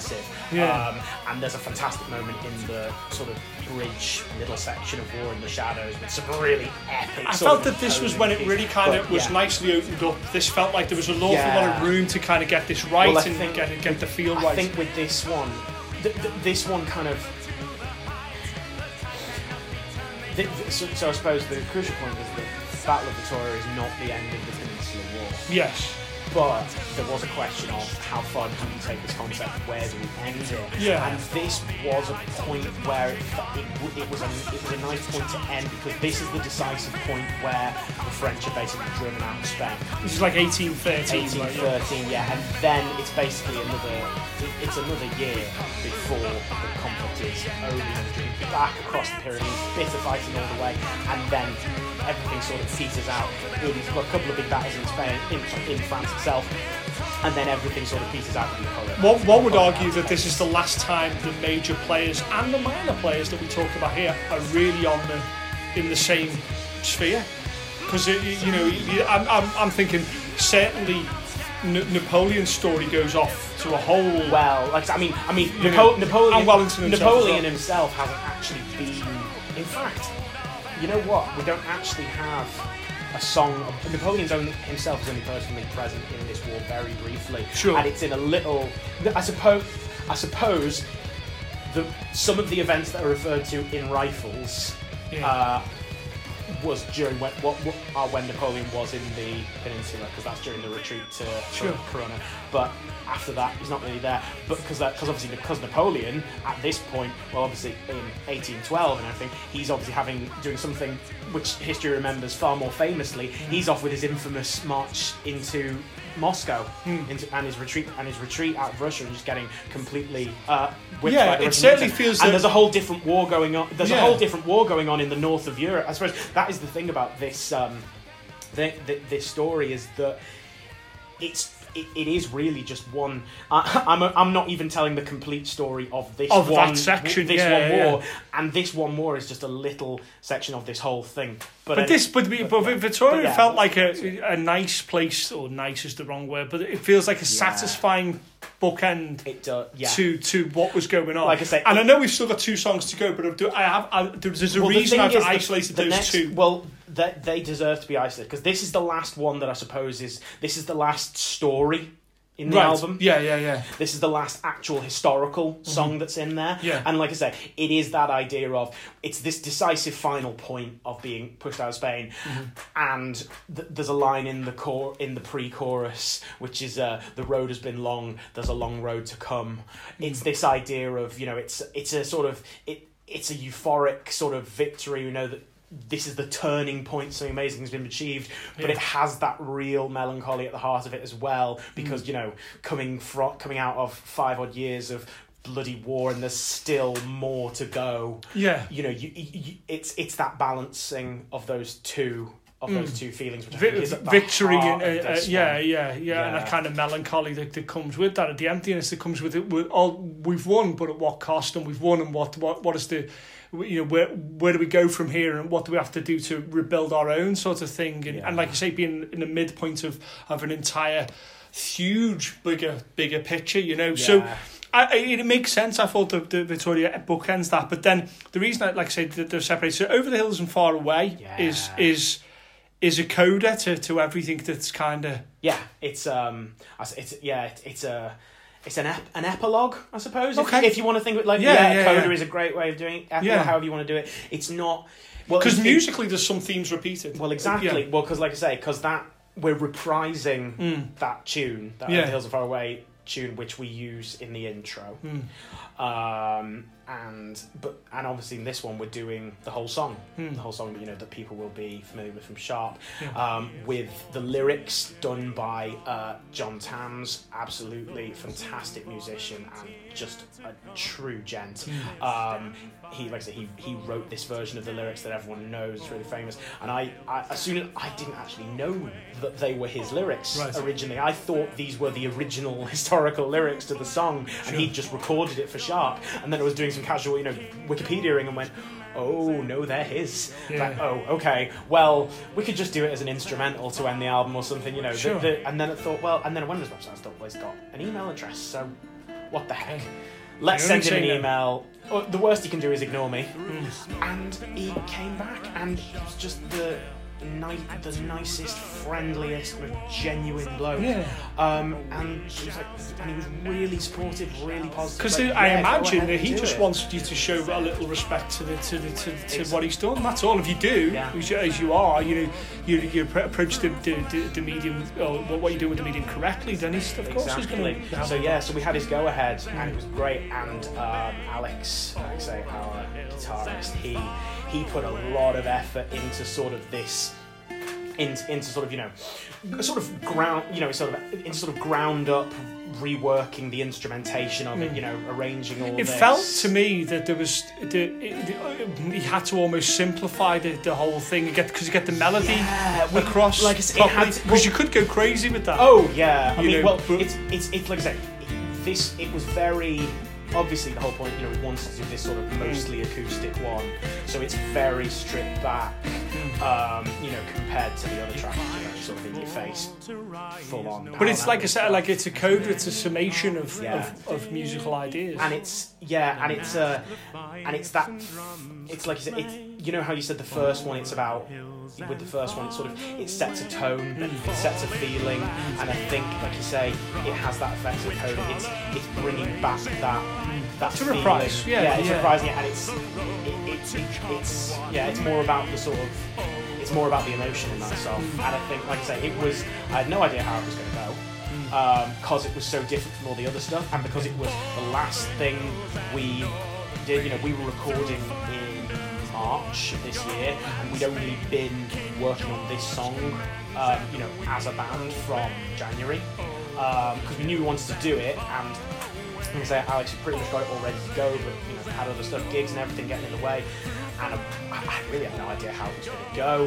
Vocally as well, it's it's a chunk it, it's a fair step outside of my usual range where I'm normally quite comfortable. I'm singing a bit lower than I normally and you, do. And you're singing almost in character, I would argue. I would yeah. say that there's, there's, there's yeah, various definitely. key moments. You know, everything in that, you know, all those lyrics in that song could be, they could all be being said by someone that is there in that conflict. Yeah. And it, you know, it's, they're very evocative lyrics, and yeah, and I think it was more a case of, you know, okay, let's let's step back from doing the full Meatloaf belt in it sure. thing, and let's try and just get a bit more, mm. just get it, a, get, just get a bit, make it a bit, get a bit more emotion into it, make it a bit more intimate, I yeah. suppose. Okay. And it took me a little bit to get used to it. Yeah, because I heard the it. prose of the when, character that you did. And I th- no, no, yeah. I think at the, the song itself, when, we oh, heard, right, when okay. it was recorded, listening to it, and listening to it first, I was like, I don't know if that sounds good or not. I wasn't sure. Like, right. The instrumentation sounded amazing. And I was but like, you were maybe a little but, unsure. Well, it's yeah. just my vocals. Like I say, it wasn't what I was used to doing.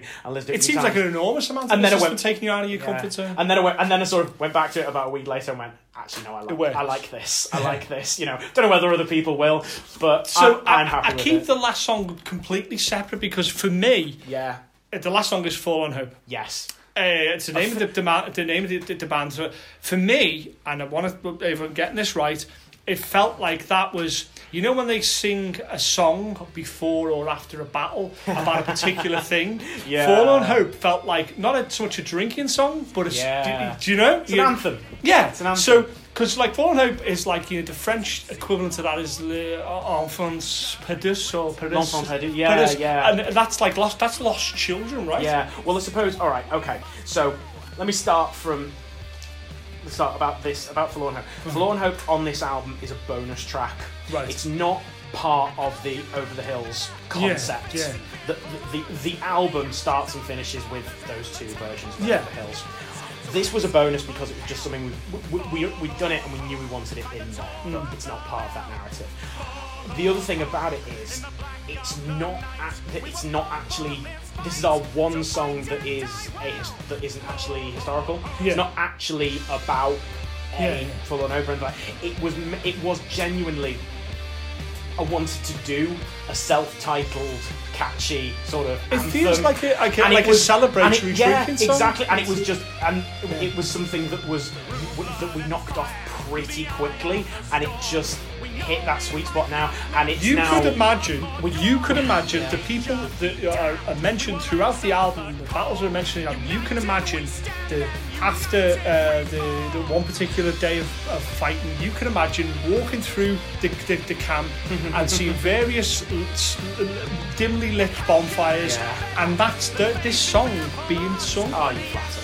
That could, that, I think that that's the context that I viewed yeah, that song. It, it's meant to be. It's it's meant to be a because yeah. it was one of the first songs that I heard you play. Yeah, well, and, like, and I was like, always, that's so on the money. We always, you know, we we always finish with it. Like, mm. It's the one we always round off with because I mean, well, it's great marketing. Yeah, it's easy for people to sing along to. It's great yeah. marketing when, yeah. when someone's just singing along to it. You know, it's, it's everything on Front that. Street. It's everything. And, yeah, there it is. It, you know? It's just the sort of it, it's it's really, I suppose, at its heart, it's a celeb.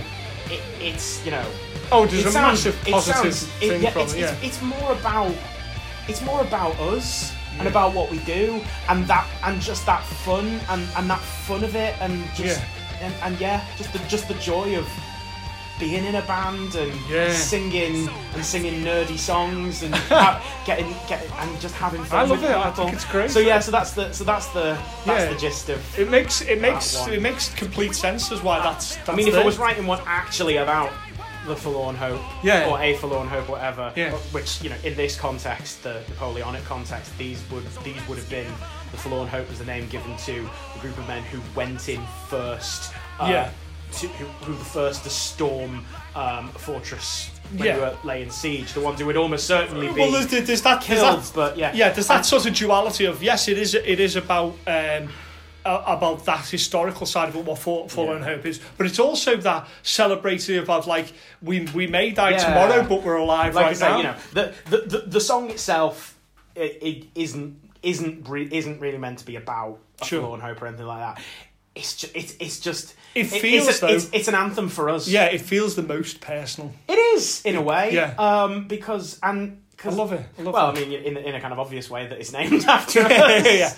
But it just, it feels that way, and it's presented and it's played and performed that way. So then that's the album. Yeah. When we when you go to put produce put that out live, what what what are you going to do? Are you is it, are you going to how are you just going to go all the way through, right the way through? It's gonna, um, so what date is that for the people listening? Right. Do you gonna pro- you're gonna put this whole album out? Um, when that becomes right. available? Okay, the album is released officially on Friday, the twenty-sixth of July. Mm-hmm. Um, that's when you know. Uh, that, that that that's when you know it's available. It'll be available. There's various formats you, you can like buy that. on. I would yeah. suggest that the, the package that I thought was the oh. was the most interesting to me was the one that was about twenty pounds. Which the, was the was it? What's the largest package? The, big one, the Emperor bundle. That's yeah, we've got two. Yeah. yeah, we've got we've got the um. You, you can pre-order the C D. We've mm-hmm. also got a couple of merch bundles you can pre-order. Um, tenner for the C D, twenty pound for C D and a T-shirt. Mm-hmm. Thirty pound, you get a um, you get a bunch of other stuff as well. Yeah, uh, and you get um. What, what, what have we got? We've got some art cards, we've got um, sticker, patch, um, we've got some custom guitar picks, which are pretty sure, cool. Sure. Um, what they've got Wellington and Napoleon on them. Oh, I've been playing it. with them recently. I'm like, yeah, I these are that. these are sick. Um, oh, I'm sure there I'm sure there's a couple, and I, I think there's some pin badges in there. There's a few other things. Like sure, sure. Go to forlorn hope dot U K. Um, all the details are on there. Um, so yes. Oh, and all of the pre-orders, um, all all the pre-orders get a free signed photo. Whatever you pre-order, if it's just the C D or if it's the full bundle, everything. You get you get a free sign. So then the live performance will be... That will be on the twenty-seventh, mm-hmm. the day after. Mm-hmm. two hundred ten years to the day since the start of the Battle of Talavera. I love that. I love that. I wasn't, so I wasn't going to give that one is, up. Is it, is it going to be the whole album, yeah. front to back with no break, presented as is? Is there going to be a break, maybe at one of the battles? that we? Are you, is it going to not be gonna the have, whole thing? Not going to have a break. It's... Okay. It, it's it, It, well, we've got well, we've got two fantastic bands um, who are joining us for mm-hmm. the night. Um, we've got Scarfoot, local um, mm. local three piece, who when I first saw them uh, about a year and a bit ago, um, were playing this this really raw, stripped down, sort of slightly country infused rock. Okay, Re- you know it was really good. Yeah. And then I've seen, and then they've since developed. They've still got that, but they've got this this really cool sort of proggy element in there as well now. Yeah, yeah. Um, great band. Top, top lads, all of them. So, um, so the, and you know they've always been really supportive of us. So you know they were an absolute must-have. And then the um, out of town um, supports we've got are these an, another fantastic group of lads called Vulca Fenerica from okay. Manchester, sure. proper Amon Amarthy like Viking perfect. metal yeah, type yeah, stuff. Perfect. Uh, again, we saw them doing. I don't know, it was either their first gig or one of their first gigs at mm. Rebellion in Manchester, yeah. and you wouldn't have thought it was, you wouldn't have thought they were that early on, you know. It was, yeah, such it, a finished The sound was great, so we're really excited to get them over. Mm. Um, and then, yeah, and then it'll be us, and we are ju- we're playing full album, start to finish, um, in start to finish, in order. Um, the only breaks will be, you know, between songs for me to chat shit and drink, chat shit and have a drink and stuff like sure. that. Um, I'm going to try not to spend about eight years in between songs. Sure. You know, so I'm not going to bring an overhead projector or anything. Yeah. But uh, but I make no promises because you know it's one of the. There may be a test. I, I may just go. Well, sod it. It's it's our it, it's our bloody gig. I'll talk I'll talk about history for as long as I bloody well want to. Sure. As you know, I can't get away with that. The uh, D- Daniel lob a drumstick at the back of my head if I start talking too long.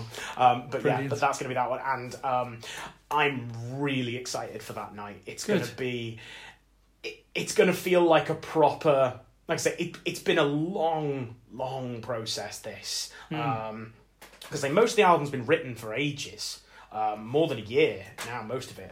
Um, but the whole process of doing it, you know, from from, you know, two months of real hardcore, exhausting rehearsals to the recording itself, which um, we were at Whitewood Studios over in the Baltic Triangle mm. in Liverpool. Um, this fantastic guy uh, called Dan Woodward who worked with us on a demo E P doing this again, you know, and he's great to work. But he told us when we were planning this, he was like, you know, be prepared. It's nothing like doing an E P. And we were like, yeah, whatever, mate. You know, we, we know what we're doing. We know better. Oh, we did not know better. it, I don't know why. It was just that that whole. That was just so much more. more work intensive mm. getting it right yeah. um and then since then um it's been all the marketing, it's been the merch, it's been the P R um and gigs on top of that as well mm. and also you know somewhere vaguely in the background still working on new material sure. um so you know it's it's been a long pro it feels like it feels like we've spent a whole year working on this when it's been about half a year.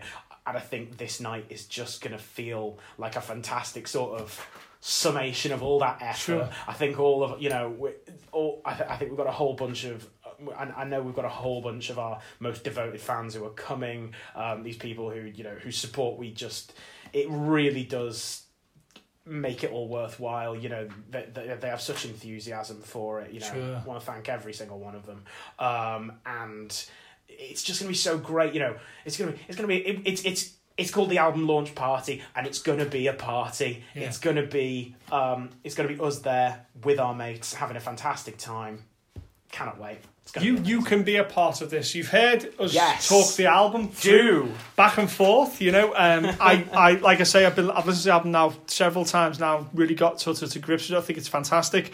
I think what you're doing is is is com- totally commendable to do that. I think it's a real, and it will be that night will be a summation of absolutely everything. I think it and it deserves to be a triumph, which it will be. You know, um, in many ways, it's your. It is your battle, um, and yeah. I think it'll be absolutely fantastic. So, hey, listen, we've done what we're we're nearly two hours here, so that's but that's great, you know. That just shows you kind of the, the love now we get we into the real detail. Yeah, Strap in. But no, uh, like I say, you know, thanks for for sitting down with us on that one. I really enjoyed it, and and for me, it means I'm going to go back and listen to a couple of the tracks again. With fresh, with a fresh eyes and, and fresh perspective, I, I didn't really consider that. So thanks for your time. No, well, thank and you, thank you for having me on. No, no, it's no, more than welcome. I knew from the minute pleasure. I watched you guys, I would, I would, I, we, we needed to sit down and have a conversation. You know, um, but you know, thanks for being on. And uh, ladies and gentlemen, uh, the fabulous Chris from Forlorn Hope. Woo! Okay, what did everybody think about that? It was enjoyable. It was quite long. I think pretty in depth. It was uh, something I wanted to try doing with a couple of. Musicians and a couple of sort of bands, kind of going in depth with, with, with albums and stuff. Did you? It was was it good? Did you enjoy it? I thought it was pretty enjoyable. Certainly looking forward to actually seeing it being performed live as well. And as always, you know, feedback to me what you think and what you you, you like and what you didn't like. So it really just leaves me to say uh, we're going to obviously have Forlorn Hope players out with Forlorn Hope.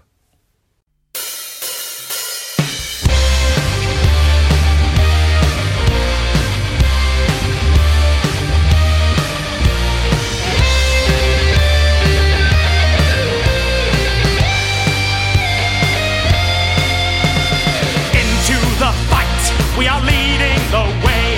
We know we might not live to see one more day. The danger is great and our numbers are few, but it's glorious.